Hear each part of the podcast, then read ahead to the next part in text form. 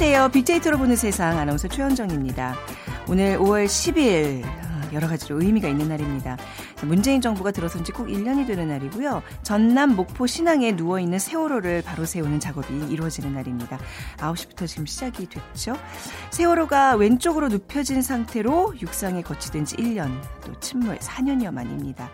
그간 누워있는 세월호 선체를 보면서 우리 국민들 마음이 편치 않았습니다. 물론 단 한 번에 모든 것이 해결되는 것은 아니지만 분명히 한 발 더 진실에 다가갈 수 있을 거란 믿음 가져봅니다. 미수습자 수색 작업과 참사 원인 규명, 유가족들의 간절한 염원도 바로 설 수 있기를 함께 기대해 보겠습니다. 아, 오늘 빅데이터로 보는 세상 지난 우리가 4월 16일 월요일에 세월호 참사 4주년 특집 미안합니다 잊지 않겠습니다 통해서 반성과 다짐의 시간을 가졌죠. 자, 오늘도 목포 신항을 연결해서 현장의 소식과 함께 시작을 해보도록 하죠. 아침 9시부터 이 바로 세우기 작업이 진행되고 있습니다. 지금은 어느 정도 작업이 진행되고 있는지 목포 신항에 나가 있는 KBS 목포 총국 김대영 리포터 연결해 보겠습니다. 현지 상황 전해 주시죠. 네, 제가 지금 현재 나와 있는 이곳은 세월호가 바로 세워지고 있는 목포 신항인데요. 가장 중요한 관건이 날씨인데 현재 이곳의 풍속은 초속 5m, 파고 0.1m로 맑은 날씨를 보이며 작업은 순조롭게 진행되고 있습니다. 어제 안산에서 내려온 미수습자 가족 4명을 포함한 유가족 150여 명과 취재진 200여 명이 현장에서 함께하고 있는데요. 오전 9시부터 시작된 세월호 바로 세우는 작업은 만톤급 해상 크레인을 연결한 와이어가 팽팽해지더니 선체가 조금씩 들리기 시작했습니다. 쿵쿵 소리가 들리더니 선체 왼쪽이 바닥면에서 떨어진 모습이 육안으로 확인됐는데요. 세월호가 올라가자 일부 유가족들은 눈시울이 붉어지기도 했습니다. 세월호는 9시 30분 약 20도, 오전 10시 20분 40도, 그리고 현재는 약 60도에서 70도가량 위로 들어, 들어져 있는데요. 예정대로라면 잠시 후 11시 40분쯤에는 90도까지 세울 예정입니다. 선체를 크레인에 매달아 들어 올리는 작업이기에 시간이 길어질수록 뒤틀림 등 위험한 상황을 고려해 4시간 안에 작업을 끝낸다는 방침인데요. 모로 누워있는 세월호 선체는 모두 수직, 수평, 철제빔 66개가 니은자 형태로 감싸고 있고요. 만톤급 해상 크레인이 니은자 철제빔 66개를 각각의 세 줄로 연결해서 35도, 40도, 50도, 55도, 90도 등 총 6단계에 걸쳐 누운 선체를 바로 세운다는 계획입니다. 어, 기존 세월의 무게는 6,900여 톤, 여기에 세월호를 감싸고 있는 철제 빔 등의 무게까지 합치면 1,400여 톤을 육박할 것으로 추정했지만 오늘 오전 선조위 이정일 사무처장에 의하면 세월호 무게는 그것보다 가벼운 것으로 취재 결과 확인됐습니다. 어, 그리고 혹시 모를 변수에 대비해 해상 크레인을 지탱할 예인선 두 대와 600톤급 육상 크레인도 대기 중입니다. 또 어제 오전 7시부터 11시 30분까지 예행 연습을 통해 각 선체 부위에 필요한 힘이 정확하게 실릴 수 있도록 와이어의 위치와 간격을 정확하게 조정하고 안전성을 점검했는데요. 예행 연습은 40도를 들어 올린 선체를 다시 바닥면 가까이 내려놓으며 성공적으로 마무리됐습니다. 세월호 바로 세우기 작업이 성공적으로 마무리되면 다음 달 10일까지 수평으로 설치된 철제 빔을 해제하고 안전 시설물을 제거하는데요. 선조위 조사관들은 조사, 사고 원인 규명을 위해 주기관실과 보조기관실, 집계실 등을 정밀 조사하게 되고요. 최근 제기된 수중물체 외부 충돌설과 관련해 자연 측면에 손상이 있는지 등의 사고 원인 조사를 이어갑니다. 세월호 어, 선체조사위원회는 안전 보강 작업 등을 거쳐 3주 이내 본격적인 미수습자 수습 작업을 시작할 계획입니다. 지금 목포 신항에는 시간이 지날수록 기업민들도 계속해서 세월호 곁을 지키고 있는데요. 4.16 유가족 협의회 심리생계지원 홍영미 분과장은 4년 만에 바로 세우는 세월호는 기울어진 양심을 바로 세우는 과정이라며 먼저 미수습자 수습과 함께 진실 규명을 향한 조, 조사가 속도를 내길 소망했습니다. 지금까지 목포 신항에서 소식 전해드렸습니다.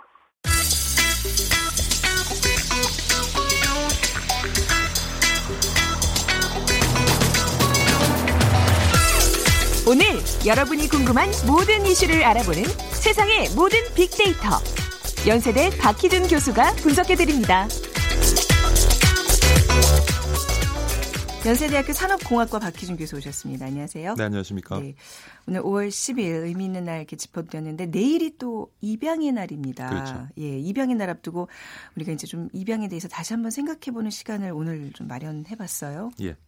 음. 에, 근데 뭐 최근에 이제 입양 특례법 개정안이 이제 에, 발표가 되면서 어, 방향성이 주목을 받고 있는데 그래서 예년과는 달리 올해 기념일을 바라보는 그 입양 가족들의 마음이 좀 무겁다 하는 그런 얘기도 있습니다. 이유는 네. 뭐냐면 에, 주요 내용을 살펴보면 홀트 아동복지회 등 민간 기관이 지금까지 입양을 이제 주도했는데 앞으로는 국가가 대신하겠다는 이제 내용이 담겨질 것으로 보여지고요. 네. 그래서 이제 입양할 부모에 대한 심사를 더 엄격하게 하고 친부모가 아, 입양 등의 여부를 결정하는 숙려 기간을 지금까지는 7일이었거든요. 네. 그것을 이제 30일로 어. 늘리기도 하면서 네네. 좀 단계도 더 생기고요. 그다음에 시간도 좀 걸리게 됐습니다. 이유는 사실은 뭐 2016년 여러분 기억하시겠습니다마는 대구와 포천에서 발생한 만 3세, 6세 입양 아동 학대 사망 사건에서 음. 이제 비롯됐고 그때부터 네네. 이제 좀 그 입양 관련되는 그런 제도를 조금 더 엄격하게 운영해야 네. 되는 것이 아닌가 하는 논의가 있었고요. 그래서 이번에 이제 개정안을 올 1월에 공개를 했는데 네. 여기는 좀 더 이제 그러니까 조금 좀 부정적인 시각이 물론 이제 입양을 해서 제대로 키울 수 있는 부모가 아이들을 음. 입양하는 것에는 많은 분들이 동의합니다만은 국내 입양을 조금 위축하는 결과를 초래하지 않을까. 아, 그래서 예. 앞으로 이제 음. 해외 입양이 다시 늘어나지 않겠느냐 하는 네. 우려를 좀 갖고 있습니다. 아, 그 강화된 조건으로 입양이 좀 더 어려워지는 게 아닌가 예. 하는 우려. 하지만 이것만큼은 더 신중히 해야 되기 때문에 이런 개정안에 대해서는 방향성 바람직한 것 같습니다. 네. 예. 입양을 아무나 할 수 있는 게 아니라면서요. 조건들이 있다면서요. 그렇죠. 네. 그래서 그 양자를 부양하기 충분한 재산이 있어야 한다는 조건이 있고요. 네. 그렇지만 그 재산이 구체적인 액수로 이렇게 정해져 있지는 않습니다만은 그때그때 상황에 다르게 이제 판단을 합니다만은 일단 부양에 필요한 충분한 재산이 있어야 하고 에, 사실 재산보다는 소득입니다. 에, 그리고 양자에 대해서 종교의 자유를 인정하고 네. 사회의 구성원으로서 그에 상응하는 양육과 교육을 할 수 있는 에, 분이어야 되고요. 그 다음에 이제 양친이 될 사람이 아동 학대, 가정 폭력, 성폭력, 음. 마약 등 범죄나 알코올 등의 약물 중독 경력이 없어야 합니다. 아, 이거 중요한 거네요. 네, 굉장히 네네. 중요한 부분이죠. 네. 그리고 양친이 될 사람은 대한민국 국민이 아닌 경우에는 해당 국가의 법에 따라서 양친이 될 수 있는 자격 조건을 충족해야 된다는 에, 내용도 담겨져 있고요. 네. 에, 그 밖에는 이제 양자가 될 사람의 복지를 위해서 보건복지부령으로 정해진 필요 요건을 이제 갖춰야 되는데 그 아래 이제 좀 더 자세한 사항들이 기술되어져 있습니다. 네. 아, 5월 11일이 입양의 날인 거 아시는 분들이 많지 않을 것 같아요. 네, 네. 근데 이게 언제부터 제정된 거죠? 2005년에 이제 입양 2005년 3월입니다. 입양 촉진 및 절차에 관한 특례법 일부가 이제 개정됨에 따라서 매년 5월 11일을 입양의 날로 정하고 있고요. 네. 그리고 입양 날부터 일주일을 입양 주간으로 이제 제정을 했습니다. 아, 네. 그래서 기존의 혈연 중심의 가족 문화나 비밀 입양 사태 등을 우리가 좀 극복을 하고 입양의 날을 통해서 입양에 대한 인식을 좀 제고하고자 입양의 날이라는 것을 이제 제정하게 됐는데요.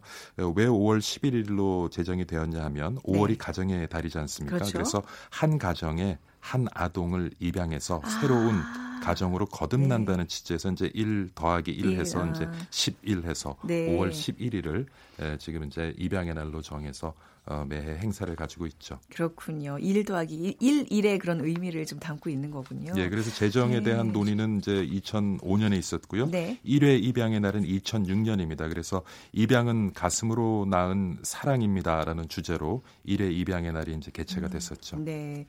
우리가 이제 뭐 입양 뭐 수출국으로서 굉장히 뭐 유명세를 예. 타고 있었던 나라고 그리고 또 이제 뭐 해외 입양만을 떠올리지 이제 우리 국내에서 입양 얘기는 좀 생소하거든요. 입양이 아직까지는 네, 그렇죠. 네, 사실은 문제죠. 이제 최근에는 네. 국내 입양이 더 많습니다만은 네. 지금 말씀하신 대로 우리가 입양하면 사실 해외 입양을 많이 떠올리죠. 네.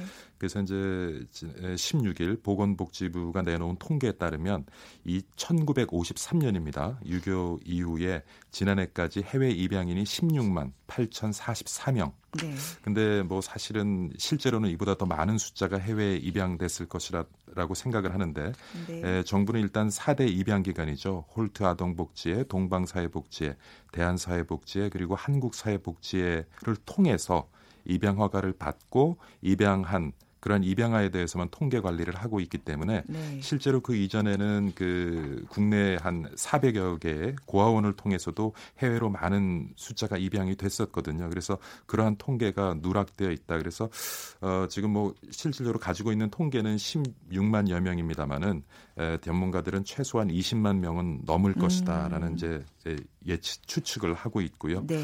예, 아무래도 이제 6.25 전쟁으로 인해서 그 이후에 예, 많은 해외 입양이 있었고 근데 재밌는 것은 사실은 1950년대 60년대 네. 입양이 많았던 것이 아니라 우리 경제가 급성장했던 7, 80년대 들어서서 아, 해외 입양이 급증을 그래요? 하고요. 그러니까 전쟁 고아들이 입양하러 가는 게 아니라 그 이후에 도 많아졌다는 맞습니다. 얘기예요. 네. 그렇죠. 근데 그래서 가장 입양이 많았던 시기를 살펴보면 해외 입양입니다. 1980년대예요. 그래서 1980년대에 6만 뭐 통계입니다만은 6만 6,511명이 한국을 떠나서 이제 해외 입양이 됐는데 네.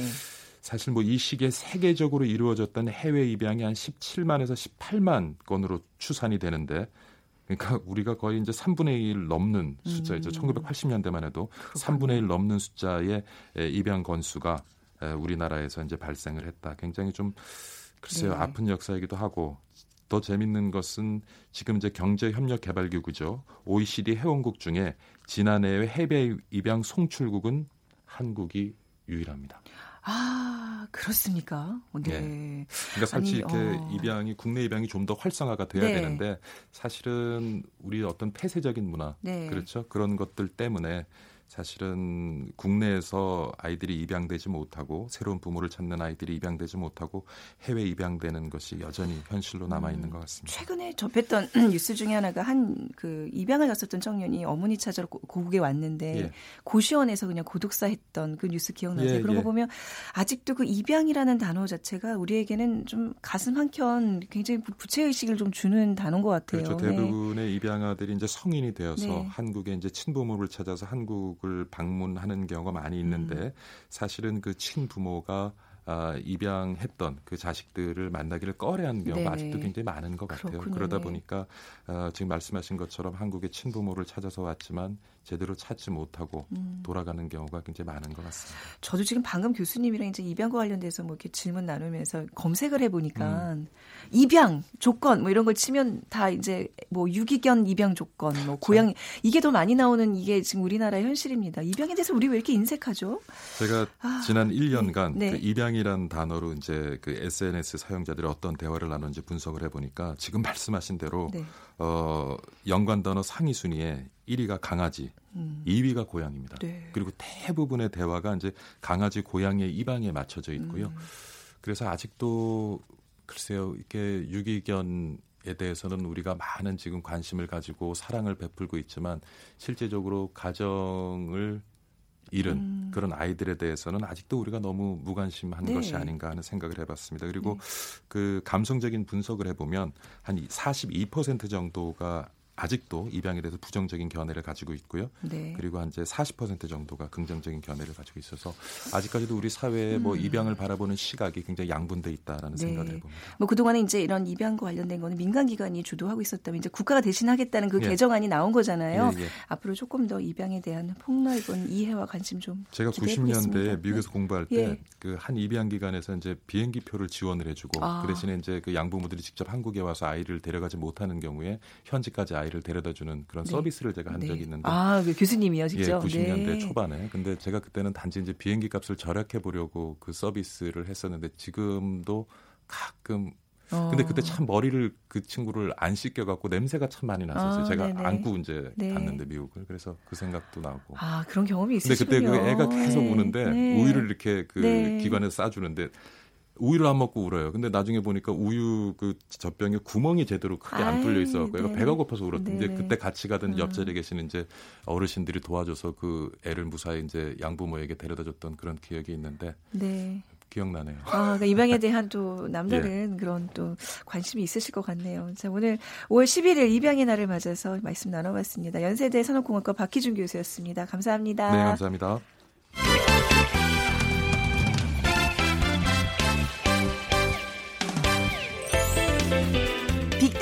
알려주는 2030 핫 트렌드. 빅커뮤니케이션 전민기 팀장이 분석해드립니다.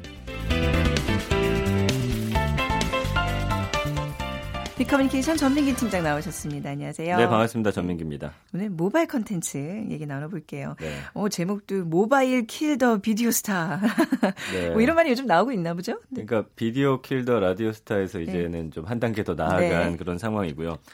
어, 요즘에 그 오락 콘텐츠 플랫폼으로 모바일이 떠올랐고 뿐만 아니라 드라마, 웹드라마, 그 다음에 뭐 영화도 이제 모바일로 해서 많이들 만들어지고 있다 보니까 좀 지상파 방송사가 위기라면 위기인 그런 위기죠. 상황이에요. 위기죠. 그래서 네. 이 모바일 시장에서 유튜브 크리에이터라든지 뭐 SNS 이제 인플루언서라고 하거든요. 네. 거기서 팔로워들이 많은 사람들이 음. 뭔가 어떤 제품을 소개한다라든지 어디를 갔었다라고 했을 때 네. 그쪽에 매출이 확 올라가는 상황들이 벌어지다 보니까 이 네. 사람들 의 영향이 날로 커지고 있고요. 미디어 지형이 변하고 있습니다. 광고도 음. 이제 대기업들이 방송사보다는 네. 뭐 방송사 당연히 넣어야겠지만 요즘엔 오히려 그 유튜브라든지 네. 이런 쪽으로 굉장히 많이 쏠리고 있는 상황이에요. 얼마 전에 음. 뉴스 봤더니 팔로워가 어 100만인 한 그 미국의 모델이 있는데 네. 네. 그 사람이 사진을 하나 올릴 때마다 거기서 이제 1억의 수익이 창출된다라는 그런 음. 기사가 있을 정도로 네네. 어마어마하게 그쪽으로 몰리고 있고요. 네. 사람들이 뭐 이제는 꼭 텔레비전에 매달리지만은 않는 그런 상황이 됐죠. 뭐 네. 뭐 정확히는 모바일 환경에서 접할 수 있는 다양한 콘텐츠들이 넘쳐나기 때문에 네. 이런 일들이 지금 벌어지고 있는 겁니다. 뭐 이제 이런 뭐 모바일 콘텐츠로 인해서 지상파도 위기고 지상파가 사실 이제 뭐 종편이랑도 싸우지만 뭐 예. 뭐 각종 이런 거에 근데 지상파뿐만 아니라 그냥 TV 콘텐츠 전반의 위기로 보는 시각들도 있던데요. 맞아요. 네. 이 워낙 지상파뿐만 채널이 너무나 많은데 네. 거기에 이제는 또 그런 모바일 시장까지 딱 끼어들다 음, 보니까 네. 뭐이 보는 입장에서는 이제는 너무나 볼 수 있는 채널이 굉장히 많은 거죠. 음. 그러니까 여기서 선택을 해야 되는 거고 네. 결국에는 이 지상파 같은 경우도 뭐 위기지만 또 어떻게 보면 또 선순환이라고 볼 수 있는 게 그 새로운 도전을 하고 재미있는 콘텐츠들을 계속 발굴해 내려는 그런 시도들이 네. 또 나오고 있기 때문에 결국에는 이게 뭐 TV다 모바일이다 떠나서 사람들은 재밌다 음. 입소문 나고 봤을 때 어 이거 너무 재밌는데 이런 쪽으로 몰릴 수밖에 없기 때문에 위기라면 위기고 또 음. 기회이자면 기회이다. 뭐 네. 이렇게 말씀드릴 수가 있겠네요. 얼마 전에 뉴스 보니까 요즘 어린이들의 그 뭐 선호하는 직업 순위 중에 하나가 e스포츠 선수 뭐 이런 거. 아, 그러니까, 그러니까 이제 네. 예전에는 그 아이들에게 지상파에서 꿈과 희망을 심어줬다면 이제는 정말 다양한 채널을 통해서 우리가 네네. 생각지도 네. 못한 꿈들을 꾸더라고요. 맞습니다. 네, 그 지금 게임 얘기해 주셨는데 네. 케이블 방송사에서 사실 어 게임 방송이 정말 마니아들 사이에서는 굉장한 인기였어요. 아, 광고도 네. 많이 몰리고 이 시청률이 꽤나 많이 나왔는데 요즘에는 그 트위치라고 하는 게임 방송 스트리밍 서비스 그런 컨텐츠가 있거든요. 네. 거기에 밀려가지고 지금 아, 밀려요 요즘은 또 예 문을 닫은 게임 방송사도 오, 있고 네. 좀 뭐 이름도 바꾸기도 있고 그러니까 얼마 전에 한 그 게임 캐스터가 이제 인터뷰를 했는데 네. 방송사가 퇴보하고 있다. 이럴 거면 음. 다른 방송사로 가겠다. 이렇게 소리치는 모습이 또 화제가 됐었거든요. 네.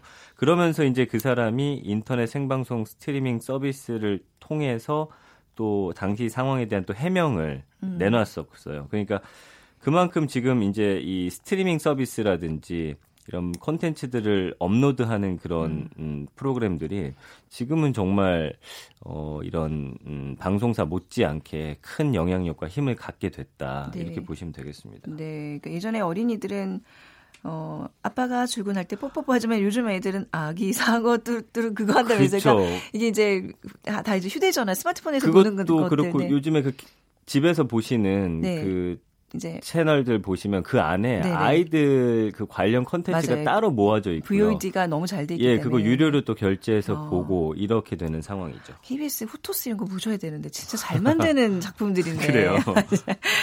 이 드라마도 이제는 이제 뭐 본방사수의 의미가 아니라 그냥 웹드라마를 보잖아요. 10대, 20대는 지금 웹드라마에 음. 굉장히 열광하고 있습니다. 네. 그래서 뭐 페이스북 페이지 같은 곳에 특정 요일마다 네. 이게 굉장히 짧아요. 한 10분 남짓 정도밖에 음. 안 되는데 이 웹드라마 열풍의 진원지가 여기라고 보시면 되겠고요. 네. 특히 20대 초반 여성들 사이에서 이제 뭐 열풍들이 있습니다. 연플리라고 하는 게 있어요. 연애 플레이리스트라는 아하, 그런 연플리요. 네. 웹드라마. 네. 그다음에 사당보다 먼 의정부보다 가까운 사먼의가. 저 정말 다 처음 들어봐요. 전지적 짝사랑 시점 전짝시. 네. 오늘도 네. 형제는 평화롭다. 오형평. 어, 뭐 이런 어... 웹드라마가 굉장히 연일 화제가 되고 있습니다. 아, 이런 거 좀 봐줘야 20대들이랑 대화가 가능한 거군요. 그렇죠. 예. 아. 이런 웹드라마가 인기를 끄는 이유는 뭘까요? 일단 방송의 주 시청자층이 약간 중장년층으로 좀 이동하다 보니까 네. 그런 어떤 내용도 그분들을 어, 겨냥한 것들이 많기도 하고요. 웹드라마 같은 경우는 이제 모바일 기기 주로 이용하는 10대에서 30대들이 보기 때문에 이 특성에 맞게 소재와 내용을 구성하는 그런 특징을 갖고 있고요. 네. 또 영상 구성, 뭐 스토리텔링 방식도 굉장히 자유롭게 하고 있고 빠르게 요즘 트렌드를 또 반영해서 음. 만들어내거든요. 그러니까 좀 신선하기도 하고 소재가 좀 독특한 것도 있고 이러다 보니까 지금 굉장히 인기가 많은데 뭐 요즘에는 이 웹드라마 그 view 보면은 뭐 500만 뷰까지도 가는 것들도 많고 네, 지금 500만. 굉장히 어마어마한 상황이고요.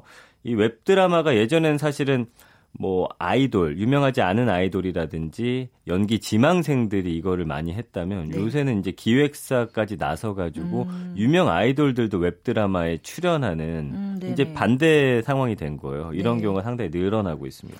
아직은 저는 뭐 중장년층에 속하나 봐요. 음. 그 이렇게 브라운관에서 보는 드라마가 아니고서는 참 집중이 잘 안 되고 그러던데. 저도 그렇거든요. 예. 찾아보기도 어, 좀 그러니까요. 익숙하지 않고요. 그러니까요.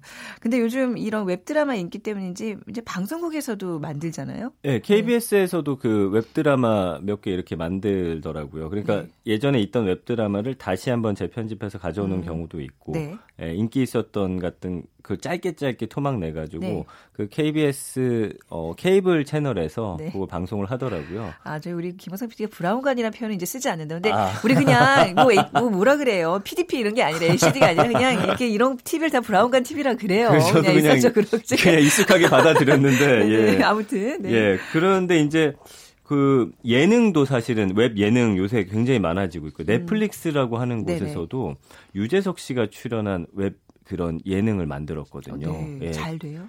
그거 지금 이제 나왔는데 아직까지 뭐 결과는 모르겠습니다. 네. 그 유병재 씨도 이제 웹 음, 예능 하고 맞아요. 있고 네. 대형 기획사하고 이런 음, 음, 컨텐츠 기획사들하고 만나가지고 네. 이제는 방송사가 아니라 자기들끼리 인터넷을 통해서 네. 만들어서 내고 있는 그런 상황까지 됐어요.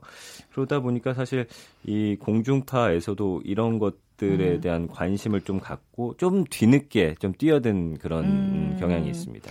제가 주말에 즐겨보는 홈쇼핑도 뭔가 이 모바일 관련 얘기들을 많이 하면서 뭐 이쪽으로 접속하시면 뭐 몇 퍼센트 할인을 받고 뭐 이런 얘기를 하는데 저는 아직까지 그 네. 할인 안 받고 말지 하면서 그냥 그 TV를 통해 구매를 하거든요. 모바일로 네. 그런 홈쇼핑 볼 수도 있고 네. 아직까지는 그래도 이제 홈쇼핑 같은 경우는 결정적으로 타격을 입진 않았는데 네.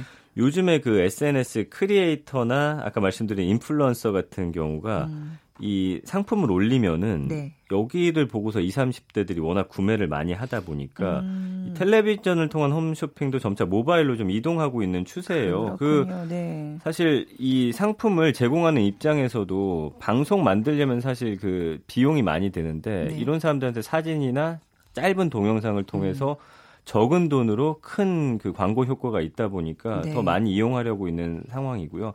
그러니까 이제 하울 영상이라고 하거든요. 그 하울 영상이 뭐예요? 그러니까 유튜버들이 구매한 제품을 늘어놓고서 이제 평가하는 걸 하울이라고 아, 하는데. 저도 이거 몇 번 봤는데 아 예. 이게 또 지칭한 용어가 있었군요. 예, 이렇게 늘어놓은 제품들을 태그나 링크를 타고 들어가서 바로 구매하다 보니까 음. 이제는 이 사람들이 예전에는 이렇게 그냥 사진만 올렸던 사람들이 자체적으로 그런 어 어, 오프라인에서 그또 음. 쇼핑몰까지 운영하고 있고 어, 예, 이런 상황까지 이들의 수입이 좀 괜찮나요? 수입이 어마어마하죠. 어마어마하죠. 예. 저 이런 거 되게 관심 많은데 이쪽을 어떻게 좀 이게 어. 매달 잘 나가는 크리에이터들은 예. 지금 억 단위 이상을 벌기 그렇습니까? 때문에 네. 얼마 전에 이제 이사벨 씨라고 네. 어, 한 M사의 그 예능에도 나왔었는데 음. 워낙 유명하니까 이 SNS 같은 경우는 전 세계로 퍼져나가잖아요. 네 얼마 전에 프랑스 파리에서 이런 음, 그런 뭐죠 패션 쇼가 있었는데 네. 거기 또 초대받아서 음. 가기도 하는 이런 상황까지 벌어졌어요. 완전 셀럽이 됐어요. 와 그렇군요. SNS 통해서도 상품 판매들을 요즘 하잖아요. 그렇죠. 이 네. 인스타그램 커머스도 성장 추세인데 뭐 네. 뭐 예를 들면 이, 여기 이제 띵굴 마님이라고 하는 한그 네. 인스타그래머가 있어요. 지금 이거 좀 젊은 세대들은 들으면 다 아는 그렇겠죠. 사람들인 거죠. 아, 자신의 네. 취향에 맞는 제품들을 추천해 주다가 네. 여기가 잘 되니까 어, 대기업들도 물건을 대기 시작했고 네. 골라가지고 자신이 써보고 정말 좋은 음. 것들만 이제 추천해 주는 건데 그러다 보니까 아까 말씀드린 대로 이제 띵굴 시장이라고는 오프라인 마켓까지 네. 열었고요. 네. 아. 이제 코엑스 같은 넓은 공간 빌려가지고 브랜드 수십 개를 불러서 한 2, 3일간 이 사람 이름 달고서 시장까지 열었을 정도로 음. 지금 어마어마한 그런 힘을 갖게 됐고 이런 이제 오프 매장을 갖고 있는 사람들도 이제 이런 SNS에 뿌리를 깊이 받고 있어야 이게 예, 이제 예. 지속이 되고 그렇죠 수익을 올릴 수 있다는 얘기예요. 네. 어쨌든 대기업 브랜드라고 해서 무조건 쓰지 않아요. 네. 거절당하는 경우도 많기 때문에 네. 이 사람한테 어떤 제품을 또 어, 제공할지에 대해서도 기업들도 많이 고민하고 있는 상황이고 네. 젊은 엄마들 사이에서는 굉장히 이 사람이 소개한 제품이 음. 신뢰할 만하고 센스 있고 또 가성비가 높은 제품으로 음. 더 그런 입소문을 타면서 네. 어, 이 사람 영향력 굉장히 커졌습니다. 무조건 제품이 좋다는 그런 얘기만 하는 게 아니라 직접 써보면서 장단점을 솔직하게 얘기하는 게 그게 생명이겠네요. 그렇죠. 아이를 키우는 엄마가 직접 네. 써본 제품을 그렇죠. 가지고 여러 제품 중에 음. 이게 좋다. 그러니까 어머님들도 써보니까 실제로 좋다 이런 후기들이 이어지니까 네. 이거는 뭐 그냥 어. 홈쇼핑 같은 경우는 무조건 팔기 위해서 그러니까 팔기 이제 위해서. 이 이야기를 하는데 그런 네. 것과는 좀 차별화가 되는 거예요. 그러니까요. 네. 네. 자 그렇다면 지금 쭉 이런 얘기들 들어봤는데 모바일 환경사에서 환경에서 우리 저 방송사의 지금 직원이잖아요, 저 입장에서. 네네네. 이런 위기들을 매번 지금 하루하루가 다르게 그 강도 높게 겪고 있는데 어떻게 해야 될까요? 글쎄요, 지혜를 뭐 주십시오. 이거 제가 뭐 알면은 사실 여기 왜 앉아 있을까 싶기도 네. 하지만 좀 이론적인 얘기입니다만 그 Video Killed the Radio Star가 나왔던 것도 1980년이었어요. 네. 40년이 흘렀지만 여전히 지금 우리 아나운서님과 저 라디오, 라디오 하고 있잖아요. 있잖아요. 그렇죠. 네. 그래서 모바일 킬더 TV 스타라는 말이 나왔다고 하는 건 네. 우리가 이 위기감 속에서 어떻게 하면 살아남을 수 있을까에 대한 고민으로 이어질 것이고 네. 아까 말씀드린 대로 새로운 컨텐츠에 대한 도전으로 또 이어질 것이기 때문에 제가 그렇다고 이 TV가 사라질 것 같지는 않아요. 아. 네, 그렇기 때문에 방송사들 입장에서도 약간 네. 신선한 좀 자극으로 받아들이면서 음. 안정적인 시청층을 유지할 수 있는 프로그램과 함께 한반 정도로 제가 볼 때 50대 50으로 좀 더 도전적인 컨텐츠와 네. 또 새로운 시청자를 유입할 수 있는 그런 컨텐츠를 개발하기 위한 노력만 이어진다면 뭐 선순환 되지 않을까라는. 네, 음. 그런 좀 기대를 가져봅니다. 뭐 이제 자극받아서 우리는 더 발전하고 서로 이제 도움을 주는 그런 상황이길 바랍니다. 그러니까 네. 뭔가를 제작하기엔 사실 네. 방송국의 환경이, 환경이, 훨씬 좋기 때문에. 아, 그렇죠. 예, 요걸 네, 잘 활용해야겠죠. 네, 어, 희망을 주고 가시네요. 네. 네. 오늘 말씀 여기까지 듣겠습니다. 비커뮤니케이션 전민기 팀장이었습니다. 고맙습니다. 감사합니다. 네. 자, 뭐 그런 의미에서 오늘 끝곡 이 곡으로 준비해봤습니다. 버그스의 비디오 킬더 레이디오 스타 띄워드리면서 오늘 순서 마무리할게요. 지금까지 아나운서 최현정이었어요. 고맙습니다.